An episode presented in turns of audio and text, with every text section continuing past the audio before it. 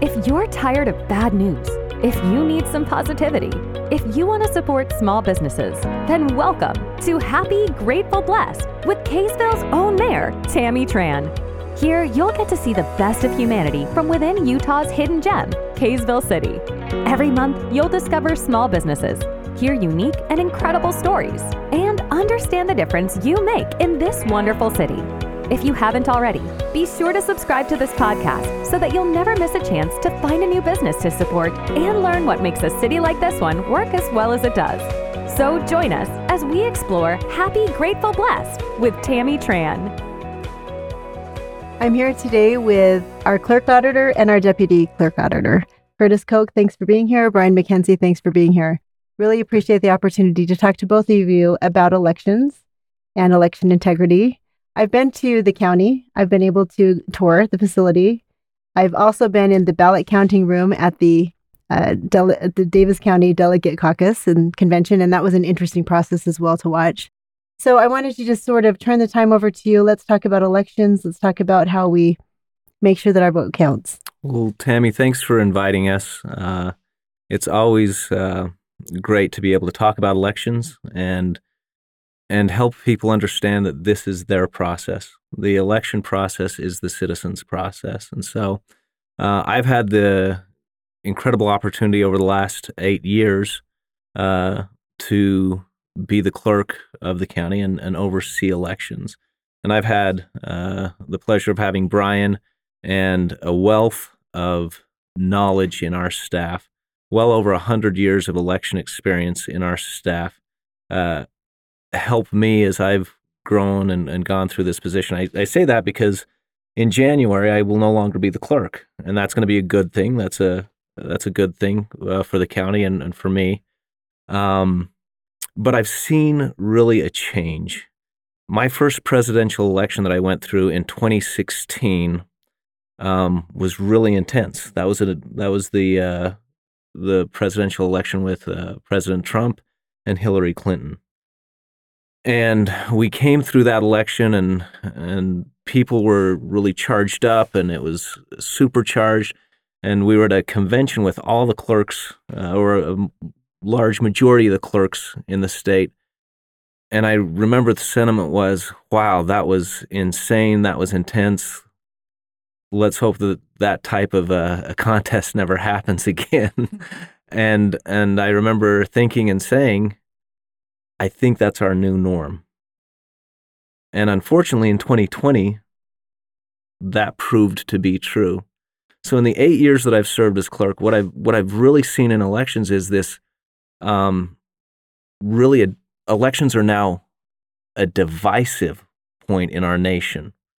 Um, it's not people coming together, casting their vote, and we move forward saying this is the will of the people. Now, on both sides, I've I've heard critiques from both sides uh, that sow doubt and fear, and uh, that happened in the past, but not to the level that we're at. And whether that has to do with social media, whether that has to do with strategy, which I, I believe it does in some so uh, in some political uh, ideologies and, and, and some candidates. But sowing this distrust is the greatest concern that I've seen. And the reason I say that is because I have seen the system uh, from a very unique perspective. Uh, as the uh, the election official for the county, and I know that the people working elections, your friends and neighbors, these aren't federal people. Right. These, These aren't are state people, we know. Exactly. Right. Uh, these are um, people from Davis County that are here running elections. And in doing so, there's we need people to understand their process. We need them to understand the election process. And so we've taken steps over the last uh, several years to open it up and make sure people have the opportunity. And we'll talk more about that, I'm sure. But that's the biggest change I've seen. It's almost as if if we say it enough, it becomes true. if I say something enough, then it becomes a truth. And that is not true. Uh, to echo a lie, to distort the facts, um, does not make it a truth. Absolutely true. Right. And so, eh, you know, Brian has a, a wealth of experience. He's been in elections 16 years, and he will be the next clerk of the county. And and maybe he can go into some of the things that we've we've done in the past few years. Yeah, uh, Tammy, thanks for having us on. Uh, it is interesting, as Curtis said. I've I've been working in the election administration field for 16 years. That means I've worked with administering over 30 elections uh, here in Davis County. Everything from the smallest service district election to significant major presidential elections. And it is a fun and rewarding career knowing that we get to participate in something that really does matter, that makes a difference in our community and in our country. And it is interesting to see how elections have evolved over that period of time. Uh, when I started with Davis County, we were on the punch card ballot system. I remember um, and voting then, like that. And then uh, when I got involved in the election end of things, that's when we were transitioning first to the touchscreen voting machines, the electronic touchscreen machines. And then I was uh, also involved in the transition to now uh, vote by mail and a paper ballot voting system. Um, and so I've seen a wide range of different voting methods. Uh, over this time, we've we've implemented the idea of vote centers, uh, making it to where you can go to any polling location in the county. We've implemented electronic poll books. We've implemented vote by mail. We've implemented uh, a number of legislative changes as well that have increased accessibility to the ballot, but also increased security to the ballot. Uh, we were involved in uh, the legislation that helped develop our voter ID laws in the state of Utah. So we've seen a lot over the period over over this period of time that I've been involved in elections. Definitely recently in our current environment, as Curtis has has mentioned, there is a, a heightened level of of this divisiveness uh, within our communities, and it is it is something that we all collectively need to work on. Um, but as it relates to elections, you know, right now the uh, the very hot topic that people are discussing is this concern, this feeling or uncertainty about election security, election integrity. Something very important to remember is those of us who have been in election administration, uh, this topic is nothing new to us. It's not something that we just heard about for the first time in 2020. Um, it's always been top priority for us. Uh, since I've been involved in elections, uh, there's a number of security measures that are in place. Everything from uh, ballot accountability, um, chain of custody, uh, security measures for for identifying if equipment's been tampered with, testing of equipment, anything that's used for counting ballots, um, audits, post-election audits have always been a very important uh, aspect of the election field as well. And so, as, as election administrators, we're constantly looking at ways that we can improve, ways that we can make sure that our elections are safe and secure. And as Curtis said, also making sure that our citizens have that opportunity to come in and learn for themselves. And I think that would probably be the biggest challenge that people have as they hear something or they learn of something from maybe somebody that they know and trust um, that causes some doubts or raises some questions. Uh, our invitation is to all of our citizens come in and learn for yourself, have mm-hmm. your personal election experience, mm-hmm. uh, ask those questions. In our office, there's no question off limits. Uh, if, if you have a question, concern, doubt, anything like that, we want you to come in and see how we're doing at first uh, to help you come up with a conclusion of, of whether or not our elections are safe and secure. Well, and, and I've I've seen your posts. I've seen your um, your outreach efforts where you say come in and, and walk through and tour the facility and we'll walk you through everything. I've been to the meetings as a candidate, learning about the election process as well. I really appreciate the fact that within Davis County, and I think within Utah generally, people are feeling confident. I mean, there's always those naysayers for sure that spread untruths just because it's a popular and fun thing to do, and and you get followers on Twitter. I mm-hmm. realize that, but I mean, here locally, I have so much confidence in the election process because I do know the people that are behind the desks and doing the work, as well as I've been in those rooms. And so I do, I, I really do encourage people to really ask good questions and to show up. I mean, it's so easy to sit on your couch or your keyboard and, you know, buy into these theories and conspiracy theories of fraud and and and and things that sow mistrust. I was going to ask you. So our elect our election machines, they're not connected to the internet, right? Wasn't that the biggest thing where they were saying, "Oh yeah, they can be hacked into"? That's, that's one of the many things They- that have been thrown out. Okay. Yeah, one one of the concerns that people have, and I think it's important for us to recognize that there are there's a a wide variety of of opinions out there. There are some people who have really legitimate questions, and we want them to ask those questions. And if people are concerned about voting machines connected to the internet, um, that's a legitimate concern. I would have that concern as well if our voting machines were connected to the internet. Uh, that's why I make sure that they're not. Good. Okay. Um, and and it's important that when we're talking about voting machines, we're talking about the machines that are used to tabulate our ballots. right. Those machines are never connected to the internet. Um, and and I can say that definitively in Davis County because I'm actually the certified technician on our voting equipment. I had to go through specialized training from our election vendor, uh, so I I know what's inside of the machines as well. Um, and I know that our machines do not have the capability of connecting to the internet. Uh, they don't have any kind of wireless receivers. Um, it would it would be basically saying if we remove the battery from our vehicle, um, then we know that it cannot be started. Right? It needs to have that battery in order to function. And so our voting machines do not have those components that would allow them to be remotely accessed. Now, it's important to also recognize that people, you know, a, a very smart computer person, if they were given access to our voting machines, would they be able to hack them or, or change them in some way? Absolutely, they would in enough time. Um, but the key of that is access. And so my job is to make sure that bad actors don't have access to our machines, uh, that they're behind locked doors, that they're under video surveillance, that we have tamper evident devices on them to where we can identify if a machine is, is manipulated. And, and we're very, very strict on this. If we have a machine that we have any kind of suspicion whatsoever that it has been uh, accessed un- without authority, uh, that machine is removed from the election and it's never used. That's fantastic. And even just as you were talking, you mentioned other safety precautions. So I, I appreciate that that's all in play here. yeah, it, it it goes back to um, what can be thrown out in in a one or two sentence uh, mistruth, I will call it.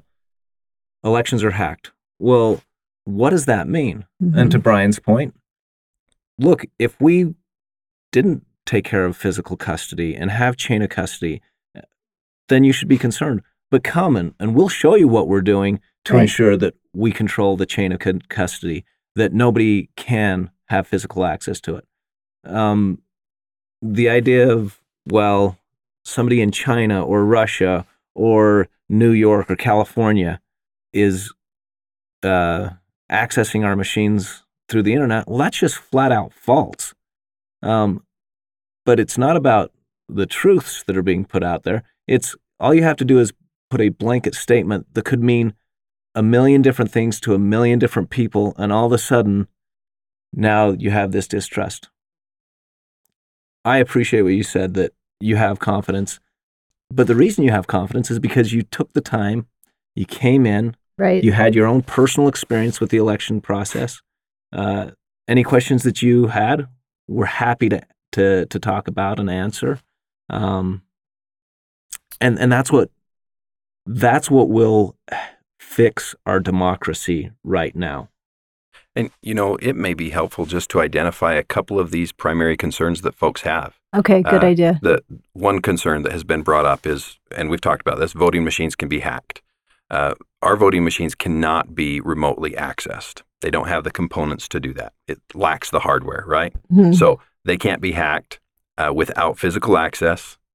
Myself and my election team, we make sure that only authorized people have access. So machi- voting machines cannot be hacked remotely. The second one is well, maybe we have a whole bunch of fraudulent voter registrations. Uh, the term has been used phantom voters Mhm. or excessive voters.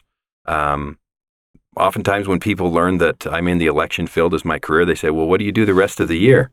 Um, we're doing voter registration all year. uh, all year long. We're we're monitoring that. We're updating that. We have a number of safeguards in place to to number one before you get registered, it has to be validated that you're a real person. Uh, we cross reference that with other databases to, to make sure that you are a legitimate person, that you're registered at a real address, that it's not a vacant lot or something like that. And none of this is done automatically. This is all done by humans. Uh, individual, Manually. Okay, good. manually pro- a manual process in our office. Uh, again, these are these are your local county clerk staff that are doing it. Um, so that's one, making sure that our voter registration rolls are accurate with data that's coming in. And then an ongoing maintenance of that voter registration system, uh, continually checking against vital records to remove voters who have deceased, um, identifying voters who are currently incarcerated and have lost their rights to vote, uh, voters who have moved. Um, we, we have a number of databases that we use for that. Our driver's license database is a great resource. Uh, the National Change of Address from the Post Office is a great resource. Uh, Utah's participation in the ERIC program, which is a multi state organization in which we compare databases to help identify voters who have moved. Um, and then, and then also um, just regular communication with our voters, identifying if they've moved and updating those records. So we keep our voter registration system safe. The last one that is a common question is, well, what about somebody gathering up a whole bunch of ballots and Mhm, and dropping them and off dropping them off? Well, there's a couple of safeguards in there. One, which is the most important, is everybody is an individual citizen. Uh, you know, if my ballot didn't come in my mailbox, and and I know that everybody's getting a mail uh, a mail-in ballot, uh, I contact my county clerk and I say, hey, I didn't receive my ballot. Our county clerks can go in and cancel that ballot, which would prevent it from ever being returned, uh, and then they can reissue a new ballot if that's what the voter decides. But the other safety measure that we have from the election administrator perspective is every single ballot that is returned by the mail, it has to have a certain number of key identifiers on it. It has to be a, an authenticated envelope that was issued by the county clerk. Uh, the voter has to have not voted already, um, and it has to be signed by the voter. And yes, every single one of those signatures is verified. So, those measures that we have in place, both from the election administrator perspective and our citizens, help protect from that risk of somebody gathering up a bunch of ballots and, and stuffing them into our ballot boxes. Um, they can't duplicate them. Uh, they can't put multiple ballots in for the same person. And they can't just gather those up without that coming to somebody's knowledge and, and basically raising those red flags and, and sounding off those alarms. So, those are some of those key areas that people have expressed concerns. And we have a number of safeguards and protections to help prevent any of that from ever happening. How often are the vital records searches updated? I mean, you, you talk about looking Mhm. for that information. Is it a So it's a regular update. No, it's a regular update. Usually within a week or so after somebody's um, passed away and their death certificate has been issued, uh, we get a notification automatically uh, through our system. We're able to take a look at that, confirm that the information matches, and we're actually required to update that information within five days. Oh, that's fantastic to know. Yeah. So it's it's continuous. It's continuous and it's and, and it's people very when they move and that, yeah. that's continually updated as well. And that's an automated sort of process where you're getting notifications. Automated notifications, yes. Automated process, no. Uh, Okay, so you're So we get the notifications, and then all of those notifications have to be reviewed by a county clerk employee That's uh, good. to make a determination and ensure that what we're about to do is accurate. And and because of all of those checks, I'm confident to say we have the cleanest voter database that we've ever had in the state of Utah, in the history of the state of Utah. That's an offshoot of vote by mail. We don't want to be mailing out ballots to people that have moved or have passed o- passed away. A, we don't want to send the ballot because it's not going to be counted if if their voter registration is somewhere else. Uh, and B, it costs us money. Mhm. So because of that, uh, we do have the cleanest uh, voter registration database that we've we've ever had, and we'll continue to do that because these are ongoing processes. They're not just a one and done. Um, and helping people understand that, uh, I think, is once again critical to understanding some of the security measures that we have in elections. That makes a lot of sense. I appreciate you clarifying that because I wasn't sure, but that's nice to know Yeah. that you're receiving updates and it's a manual review. People are actually physically looking at it and verifying that. That's good. and I, I, I want to I want to be clear uh, and maybe give an example so that people understand. because sometimes we get a call and say, "Well, I got a ballot for, we'll say my my son or daughter, and they moved." Okay, thank you for letting us know.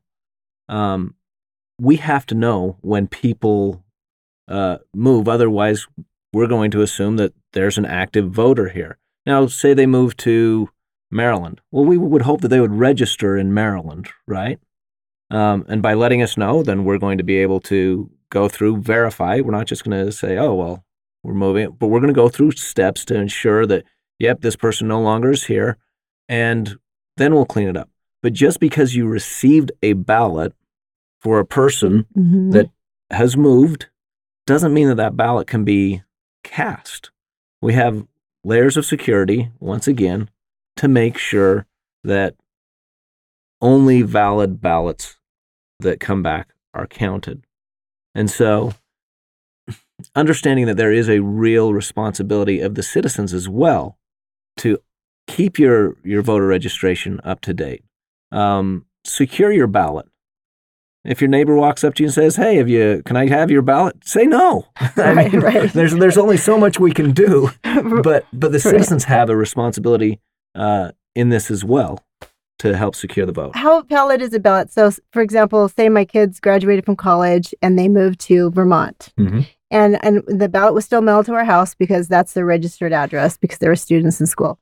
But now they're they have real jobs and they've moved. Is is their ballot good in Utah for a certain period of time, or does it automatically disqualify them from voting in Utah if they have a new residency that's permanent in another state? Yeah, once once a person establishes a new residency um, from where they previously were, whether it's in the county, in a new city, in a different county, or out of state, once they establish that residency, um, then that previous registration is no longer valid, Okay. and so uh, so it would not be valid in that case if they had moved and, and established a, a new residency in would the, another state. would, would, the, would the responsibility be on them to let you know about that? Absolutely, So the yeah. ballot would be counted if you. I mean, if they if they didn't call and say, "Hey, I moved," would their ballot still be counted It could be yes. Okay. Um, if they haven't registered in another state? It all comes down to what the voter's intent is in, in many Okay. ways. Um, if a voter moved with the intent of establishing a new residency outside of the state, uh, then technically speaking, uh, they would no longer qualify to be a registered voter in the state of Utah. Now, if they ended up voting that ballot, their Utah ballot, um, and then also maybe registered in another state and voted in another state, at that point they would be committing a crime and they could be prosecuted for that. So it's always So very that's their important responsibility. yeah, that the voter does understand that. And, and what Curtis mentioned, you know, I, I, I visited with a citizen that was concerned about vote by mail, and, and they had indicated that they had received, they continued to receive a number of ballots for their children, their adult children, who have just not updated their registration. And this was the one of the concerns that they had with vote by mail and said, well, your checks aren't working. Um, because you know it didn't pick up in our national change of address or driver's license record or anything like that. And I said that's why it's very important that we highlight this last check that's critical, and that's that personal responsibility. It's our citizens. Um, and I asked this individual, I said, "Well, did you notify us that they moved?" And their response was, "Of course, no, they didn't." Mhm. Um, but it, it it's a critical piece. Right, I- it is, and I there's will- personal responsibility to all of this. I will tell our citizens as an election administrator, I can really probably provide a very secure election, probably 98% security, right? But to make up that last 2%, I have to have citizen engagement. Mhm. You have to take personal responsibility to keep your registration up to date. When you see something that doesn't seem right, for example, hey, I received my child's ballot at my house, they don't live here anymore, then take that responsibility to report that. Let your county clerk know that to where we can update those records. It's that last little 2% that is so It's important true. uh, to make sure that we have that citizen engagement and involvement. And you're right. It is our responsibility. I mean, at the end of the day, we we know what we need to do in order to do our part. So And and we want to. Uh, our goal is to provide every person that has a right to vote the opportunity to vote. We also want to ensure that folks that should not vote, we don't let them vote. So we're kind of the referee in the middle, trying to make sure that people's rights are protected, and bad actors are kept out. That's really what our goal is. Right. And that makes so much sense. Can you explain a little bit about the separation of the two offices? Because I've had some people ask me Sure. about that. I'll, So we had a clerk aud- slash auditor office, and now we'll have a clerk and an auditor office. correct. Correct? Okay, Curtis. Yeah. So in uh, it was back in 1998 that uh, the county commission uh, made the determination that they wanted to combine and consolidate the offices, and that uh, you know at that time that apparently was in the best interest of the county. Um, at this point, uh, our commission, uh, looking at how the county has changed, uh, the responsibilities associated with uh, overseeing and, and, and running two uh, very uh, different and very demanding offices, our commissioners felt like the time it was time to split those offices. So maybe to help people understand what the difference between the two offices are. As the auditor, I serve as the budget officer. Uh, I do internal audit. Uh, I oversee tax administration. Uh, I'm the chief financial officer for the county, and I run all of the purchasing. Uh, That's a big job. that is a big job. it's been a big job. As the clerk, I oversee the elections uh, and the election process uh, for Davis County. I oversee the records retention for the county. Um, we issue marriage licenses, uh, and we also uh, issue passports and and do. oh, and by the way, we also are the clerk for the legislative body for the commission. So um, I can tell you it has been a lot over the last eight years, and um, I, to be completely honest, I never anticipated that I that the office would split and I would still be uh, in one of those offices. Having said that, life happens, and um, the commission made a decision that I'm fully supportive of. I, uh, having lived it for the last eight years, um, I can tell you my wife is Very even more supportive of it than I, than I am. Um, and so the county has grown up in so many ways uh, in the last 20, 25 years, and it's changed dramatically. We have more uh, residents in Davis County today than we had registered voters when they uh, consolidated the office. And uh, the financial complexities of the organization have, have grown and developed as well. And so this will this split will um, give the elected official uh, the ability and more time to really focus on specific areas, and I think uh, I think that's where we need to be uh, in Davis County. So that's that's my position on it, and I. Uh, it's hard Mhm. um, it's hard to to uh, to see the the separation uh, because I love elections. I'm I'm passionate about it. I am not as knowledgeable as Brian. He has been my right hand and has been such a wonderful chief deputy. But I'm still passionate about elections and what it means. Earlier, I said this is how you save democracy. Mhm. And I hope people understand what I'm saying there.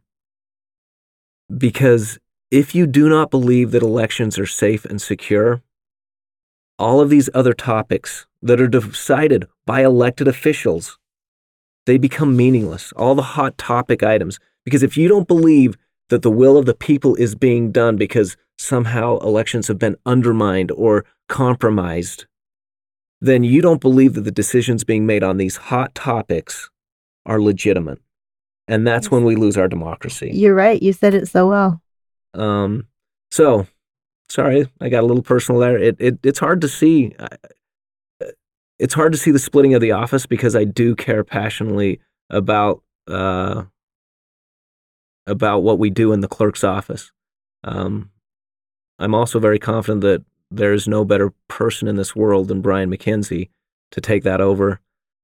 And I'm also looking forward to maybe focusing a little more on where my background and expertise originally was, uh, and helping the county move forward in those areas.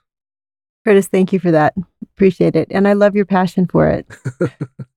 it, it's really refreshing when people love what they do and they believe in it. Yeah. And I mean, you're truly a public servant, and that's that's what I love about Davis County and local local government, because people really really care, and you get to know them, and that's what's so fun and, and really rewarding is to have those personal relationships.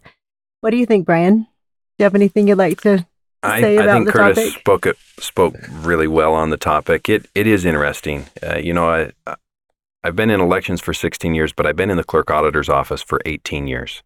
Um, it's been a wonderful career. It's been a wonderful experience to learn so many things uh, within the clerk's office. Definitely, my my skills and expertise are are geared towards what the county clerk is responsible for, uh, specifically in elections and record keeping.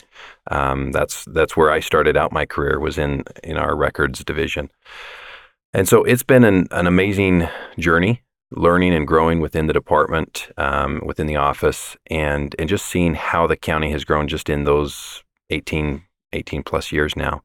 Um, I'm excited for what the future will bring as as we're able to uh, spend some some dedicated time focusing on the individual offices. Curtis has been a great leader. Uh, his predecessor before him, uh, Steve Mhm. Rawlings, was a great leader as well. Um, but I have definitely uh, recognized, um, you know, especially right now, uh, it's it's the end of the year and it is budget time for the county Oh and yes, and my my wonderful boss right now is pretty much out of pocket uh, as he is focusing all of his time and effort making sure that the budget of the county works.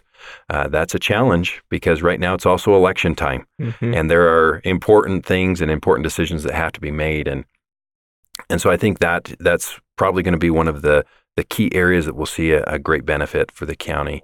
Uh, but it really is just recognizing that the county is growing, uh, that it. I, I truly believe that our citizens will be better served with two separate dedicated elected officials uh, being accessible to the citizens when they have questions, uh, being able to focus in on those areas of expertise and making sure that we're doing the right things at the right time, the right way. Well, I sure do appreciate the work that both of you do. Oh. You're you're great public servants, and and I really appreciate your time being here. Thank you for talking to us about elections and explaining the process a little bit in in even greater detail. We we do have kind of a an interesting. Uh, we've had some questions, and maybe just take a brief Oh, yeah, one with sure. Brian Let's- about. We've had some questions about how do write-in campaigns work because oh, we I was have going to ask you this. Yeah. Thank you for reminding me. Yeah, so um, write-in campaigns are are not something necessarily new, uh, but definitely here in Davis County we do have a higher profile uh, write-in race that's taking place. Uh, but in general, so people can understand how write-in races work, um, you can only write in a name if there's a certified write-in candidate, and uh, and what will happen is when those ballots come in, uh, those are reviewed by our election workers, and so every single one of those is is basically hand counted. Um, and what we have to look at there is making sure that we understand the voter's intent. So, for example, let's say that Mickey Mouse was the write-in candidate. Um, if if a person wrote in Mickey Mouse, that's very clear voter intent.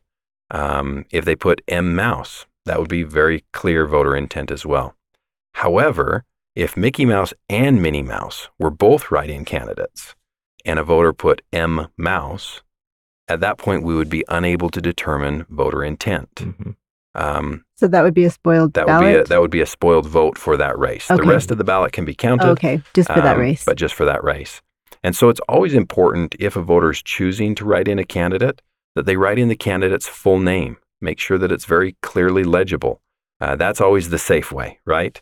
Um, but uh, we we do have the ability under state law to look at that, and and what has to happen is the two election workers that are reviewing that ballot they have to be in agreement uh, of what the voter's intent was. How many ballots will potentially come in for that for that race? Do you know? Oh, gal. I, I mean, I was just Uh, wondering. I mean, yeah. I'm just trying to picture two people looking at every single Yeah. handwritten, potentially handwritten. So we we will have there will be several Thousands, thousand. There will be several thousand because we also have a write-in candidate for U.S. Senate, uh, which would be a countywide race. So that that will be a process in which we're reviewing thousands of ballots um, and and making sure that uh, that every vote is counted the way that the voter intended it to be counted. Go ahead. And this is where it's so interesting. And this is why I would encourage people to come in, view the process. We do engage technology to help streamline that and how we're viewing those ballots. And we don't have time today to, to walk you through everything, but please come in. I can tell you we've walked through federal officials and we've taken time and, and we will take time and walk. Uh, I can think of a, a little old lady, uh, easily 80 years old. She was concerned. She came in. She got the same tour as the federal official. The only thing different to her and, and the federal officials tour were the questions that were asked because we wanted to answer her questions and we wanted to answer the other person's questions. So, um, if you have questions about that, it's it really is fascinating, and this is the people's process. Come see how we we process those. Can people just come in, or do they need to make an appointment? How does that process work? So right now, while we are in an election period of time, uh, they do need to register. They would register as a watcher. Okay. Um, and then they can come in. Is there still time to do that? Absolutely. Okay. In fact, if they go to our website, davisvotes.com, we have our election calendar posted there. That will give you the schedule on which uh, for which we're processing ballots. So if somebody's interested in coming in, that would give them the schedule. It gives them our contact information. They can give us a call. We can get that set up for them pretty easy. During the election, then, are you 24 hours in your office counting ballots, or I mean, is the office open all night long? And Fortunately, no, we're not. Okay. Uh, we we usually process ballots between around 8:30 and 5 p.m. oh, okay, that's good. All right. And and once again, utilizing technology has helped us in so many ways to manage uh, the ballots. I, during a presidential, will probably I would say in, in the next presidential be well over two hundred thousand ballots that we process. That's a lot. And so That's incredible, yeah, and it's great.